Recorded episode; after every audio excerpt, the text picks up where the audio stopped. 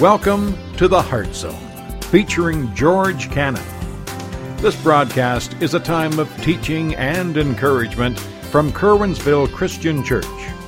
For more information, we invite you to visit us on the web at www.curwensvillechristian.org. And now for a message from the Heart Zone. Here's George Cannon. All right, folks, if you have your Bibles, I'd like for you to turn to John chapter 6. Last week we were in John chapter 6 and we saw a sign that Jesus did, the feeding of the 5,000. John chapter 6 actually includes a second sign that we're going to talk about today and actually the response to it, and that is Jesus walking on the water. Now, our whole purpose in going through John is we want to get to know him. And what I mean by get to know him, I'll be honest with you, we're doing this series, when we, when we do anything here at the church that involves a study, if all you do is just gain more knowledge about him, then we failed. My task as pastor is not to help you answer Bible trivia questions or be the go-to person in a Bible study because you, you can answer the question. If that's, that's all you gain from reading the Bible and listening to a message or whatever, then we failed as leaders in the church because ultimately what we want you to do is get to know Jesus better and have a better relationship with him. Do you understand what I'm saying? That's really what it's about. It's not about how much you know. God's not impressed with how much you know. Do you realize that?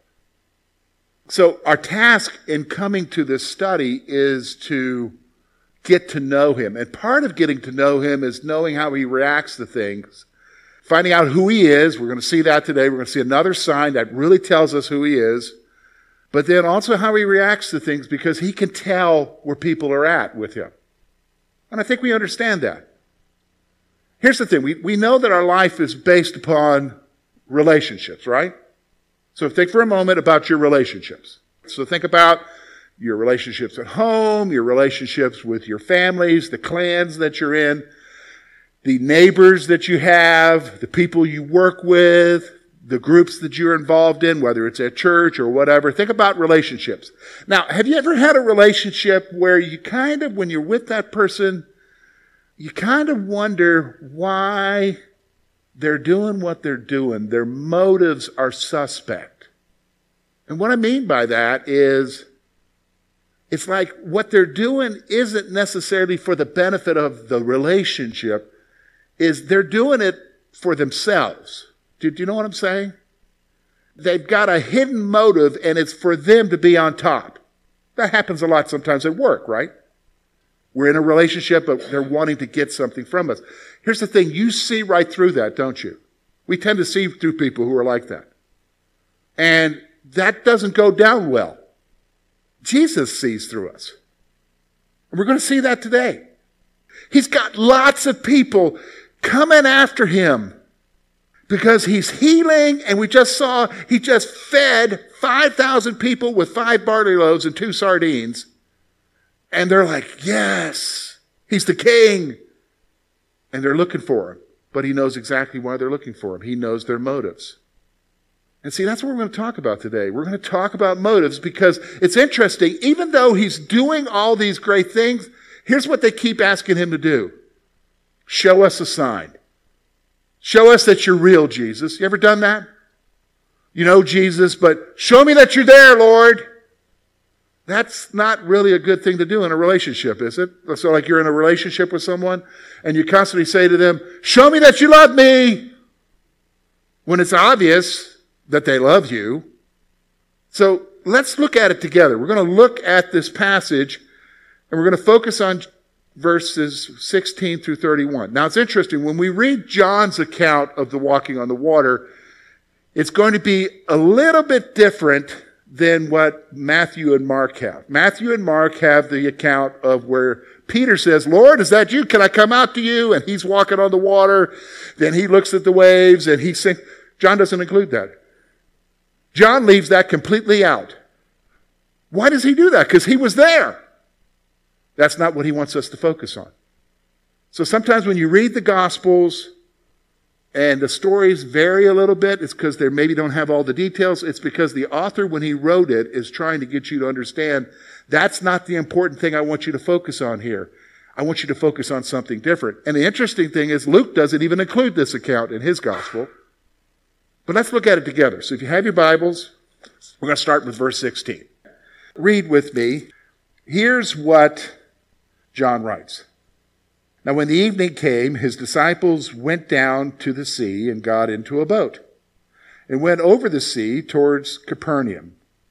And it was already dark, and Jesus had not come to them. Then the sea arose because a great wind was blowing. So when they had rowed about three or four miles, they saw Jesus walking on the sea and drawing near the boat, and they were afraid. But he said to them, It is I. Do not be afraid. Then they willingly received him into the boat, and immediately the boat was at the land where they were going.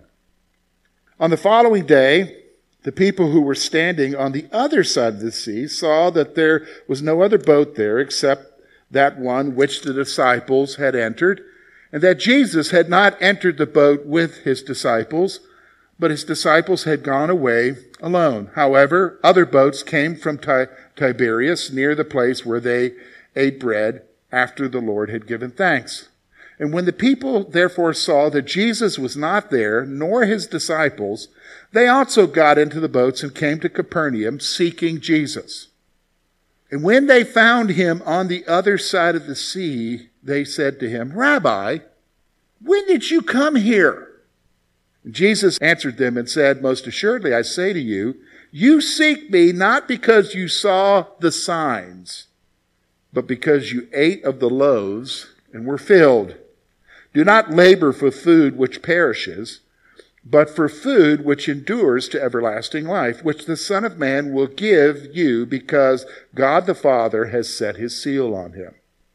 Then they said to him, What shall we do that we may work the works of God? Jesus answered and said to them, This is the work of God, that you believe in him whom he sent. Therefore they said to him, What sign will you perform then, that we may see it and believe you? What work will you do? Our fathers ate manna in the desert, as it is written, He gave them bread from heaven to eat. All right, so folks, here's what we're going to do. We're going to take this portion of scripture. We're going to see a couple things. We're going to see the sign, which is actually the second sign in this chapter. And then we're going to talk about the crowd. Now, we're going to do two things here with this passage. We're going to get to know Jesus and what John wants us to see here. We're going to see that with the sign. And then we're going to talk about humanity and how they respond to him. And see, that's what John's purpose is with this entire gospel.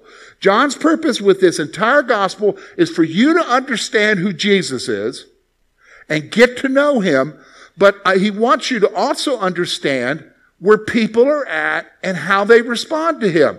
And the reality is the majority of them reject him. Why? Because the darkness does not want to have anything to do with light. And again, when I talk about darkness, I'm not talking about darkness like you see on TV, some kind of satanic whatever. He's talking about anything that is not in the light is in darkness. When you don't have God and you go somewhere else, you're in darkness. So we're going to see both today. So let's talk about this sign. All right, so we see it, verse 16 through 21. First thing I want you to see is, is that the disciples were rowing against a sudden storm stirring up the sea.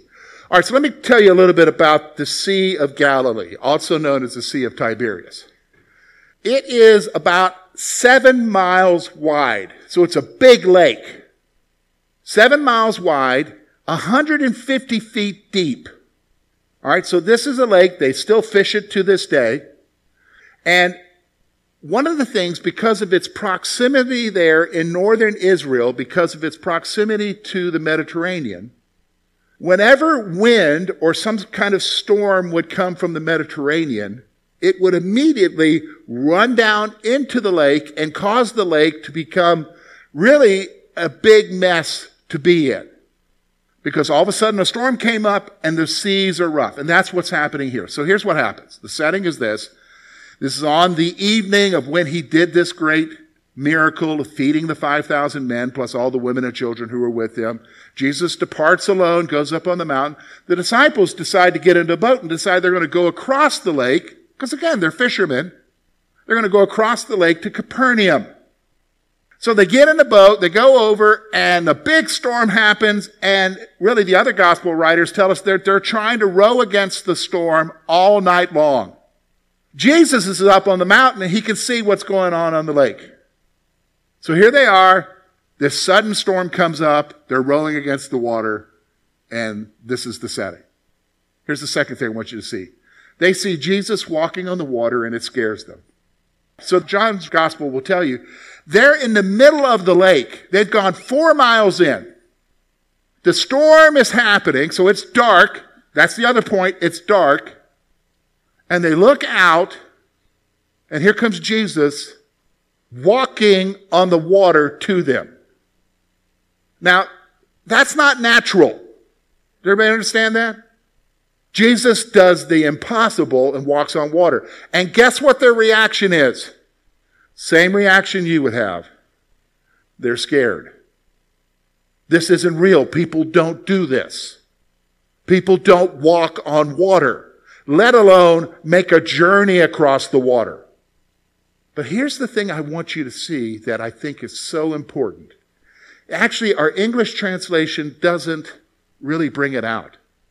But I want you to notice what Jesus says. And I think this is the point you and I got to grasp. Look with me. He says in verse 20, But he said to them, It is I. Don't be afraid. Now, here's the thing it's translated, It is I.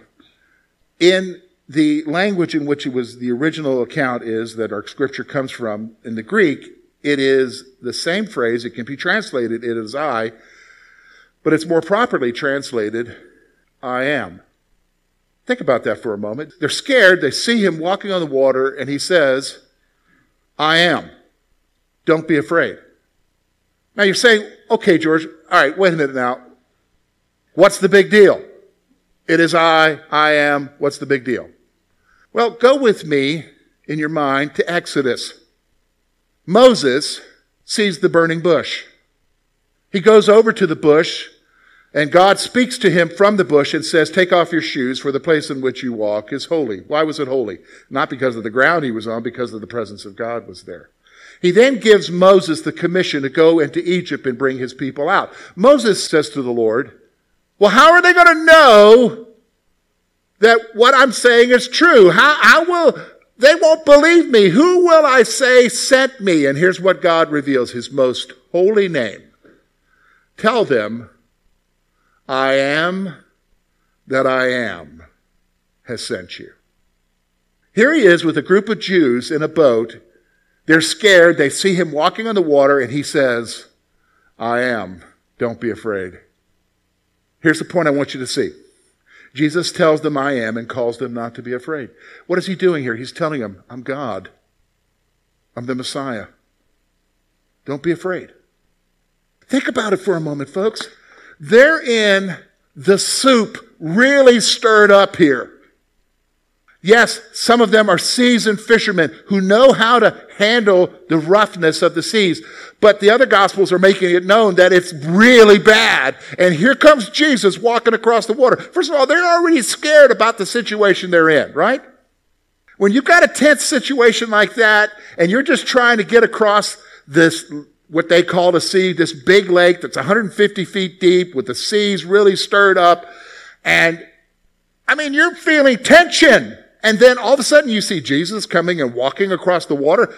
That will freak you out. And he says, I am. I'm God. Don't be afraid. I want you to think for a moment with me, all right?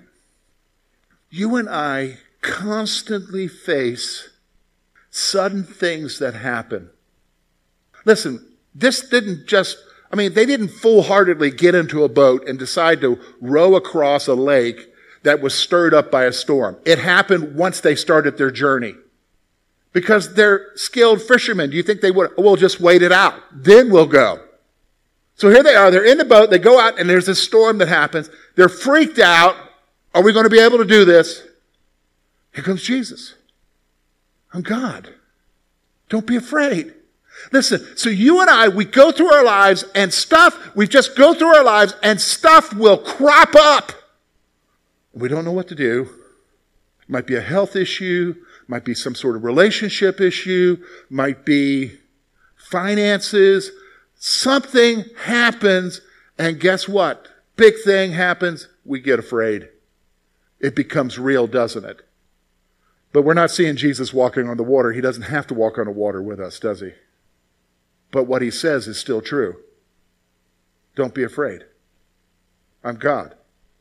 Calm down and know that I'm God. See, this is who he is. This is what he wants us to see. He wants you and I to see that He's God. The God who loved you, the God who died for you, the God who gave His life for you so that you can have forgiveness and allow you to enter into a wonderful relationship with Him. That's not just for later on, it's for now. He says to you when you're going through it, I am. Don't be afraid. This is what he's trying to see. Now, here's the other thing I think is interesting. Notice who he's doing the sign with. It's just with the 12. It's just with those people in the boat. He's not doing it for the 5,000. Have you noticed that? They didn't even know Jesus had left, the passage will tell you. So they don't know anything at all about this. Jesus is showing up and doing it. Now, there's an interesting thing. It's not just the miracle of Jesus walking on the water.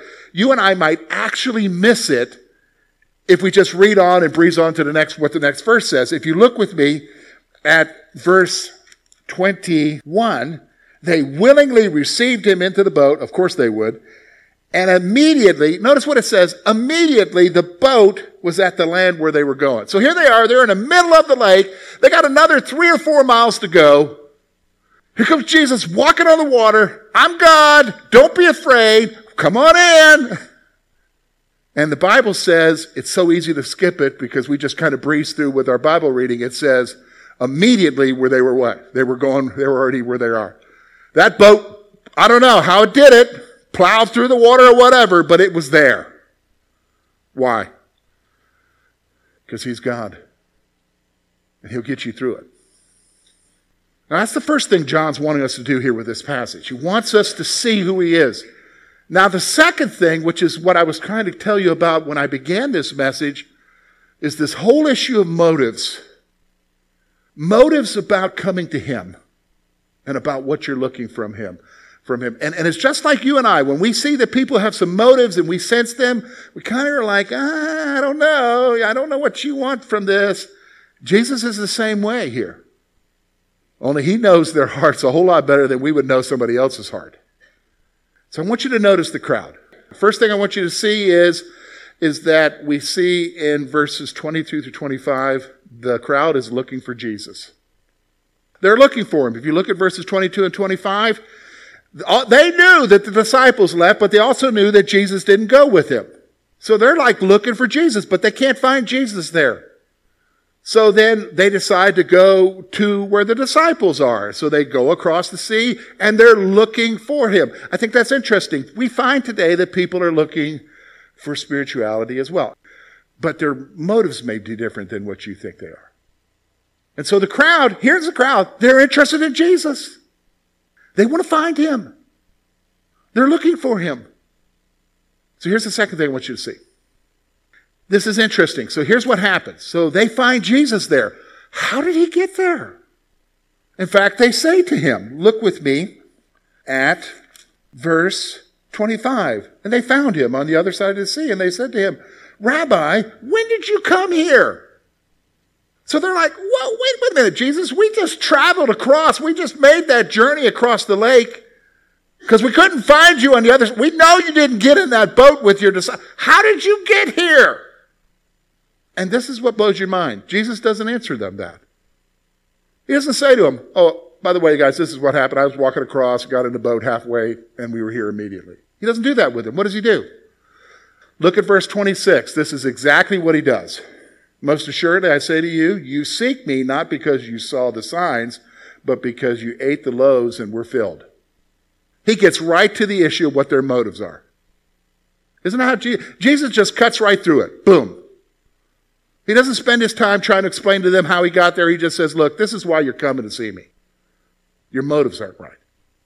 In fact, here's what I want you to see. Here's the point. Jesus points out that their motives are selfish in looking for him. He said it's not because of the signs. Now, here's the purpose of the signs. Here's the purpose of the feeding of the 5,000. Here's the purpose. I just talked to you about him walking on water, although these folks didn't know about the walking on water. Here's the purpose of him doing all of these healings. The purpose is to show them who he is. That he is the Messiah. That he is the Son of God. And that he has come to change things for them. And he says, You're not interested in what the signs are. You're interested in me because you had the best barley loaf and sardine meal you've ever had. And you were filled to capacity and you're wondering, what's on the menu today? Isn't that what we think? It's like, that's why people come. I've seen it through the years. You know, if I've been pastoring through all these years now, people come, they, people come for different reasons. And they don't necessarily verbalize them. Sometimes they do verbalize them to me, but most of the times they don't. They'll show up and they're really, they're really seeking an answer from God. And usually here's what happens with both instances, whether they get it or don't get it, after a while, they leave. And you don't see them again. And you're like, what? And, and when you go talk to them, they're like, well, I, was, I came because I wanted God to do this and he didn't do this and I'm out of here.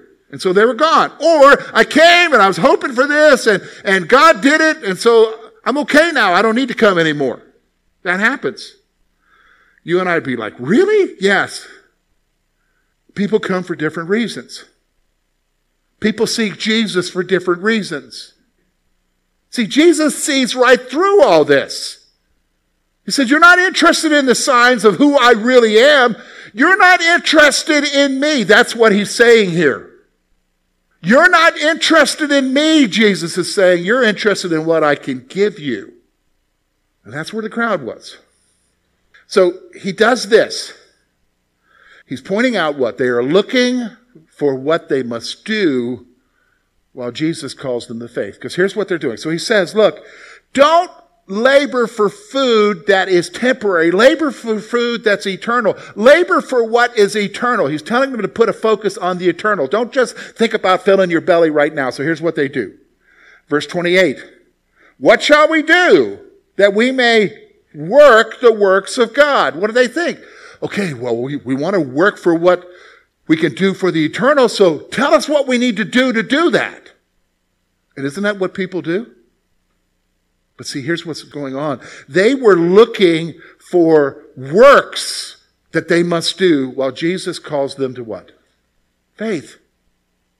Folks, see, that's what it's about. The reality is, when it comes to you and your relationship with Jesus, it's not what you do. It's about your faith in the one who did it for you. Do you understand what I'm saying? Because he did it for you. And see, this is where the crowd is. The crowd thinks they got to do something. Folks, that's where most of everybody is today.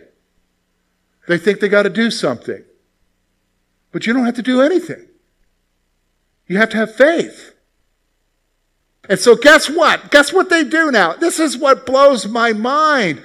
Look with me at what it says here at verse 30. This blows your mind. All right, so wait a minute now, just so you understand who this is. These are the people who were with Jesus and he just fed all of them till they were filled and overflowing. And look at what they say, verse 30. Therefore they said to him, What sign will you perform then that we may see it and believe you?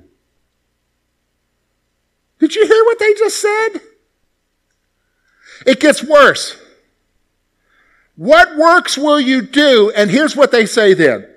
Our fathers ate manna in the desert as it is written, he gave them bread from heaven to eat. Are you kidding me? They were just on a barren hillside. Jesus just fed them bread.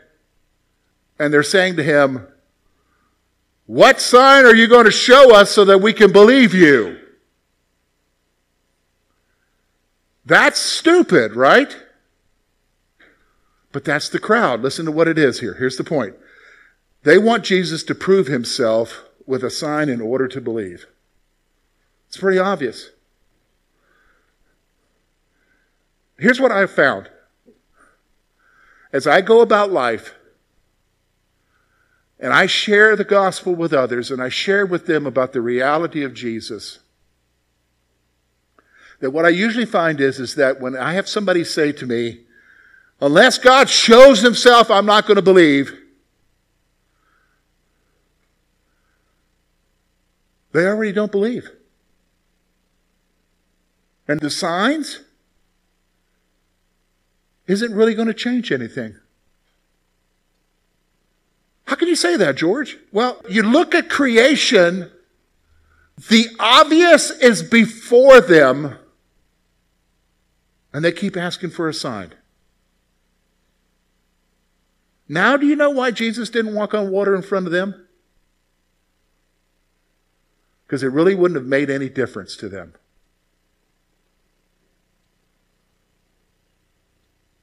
But look, folks, he does show himself mighty to you who are his children through the answered prayers and through the sudden things that he does all the time. And you sit there and you say, Wow, that was you, God.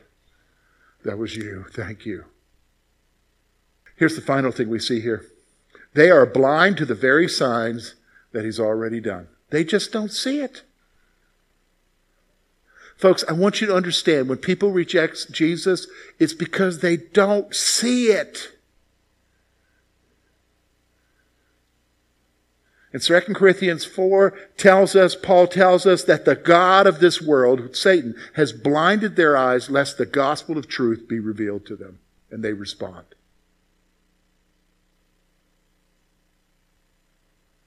So this is the reality even in spite of all that Jesus does. And even if you're searching for him, the problem is there might be a problem with your motive. So, what's your motive? Is it him? I'm hoping it's him. Or is it what we can get from him? But only you can answer that. Hi, folks. This is George. I want to thank you for listening this morning and I want to tell you about a free app that you can get for your mobile device that will allow you to access all the materials and information you need about our church in one device. Simply go to your App Store on your Android or Apple device and search for Curwensville Christian Church. The app is free, and what you'll find there is everything you need to know, plus all the teaching from our church as well as this program. And we hope that you will utilize that in your search for Christ. Until next week, folks, take care and may the Lord bless you.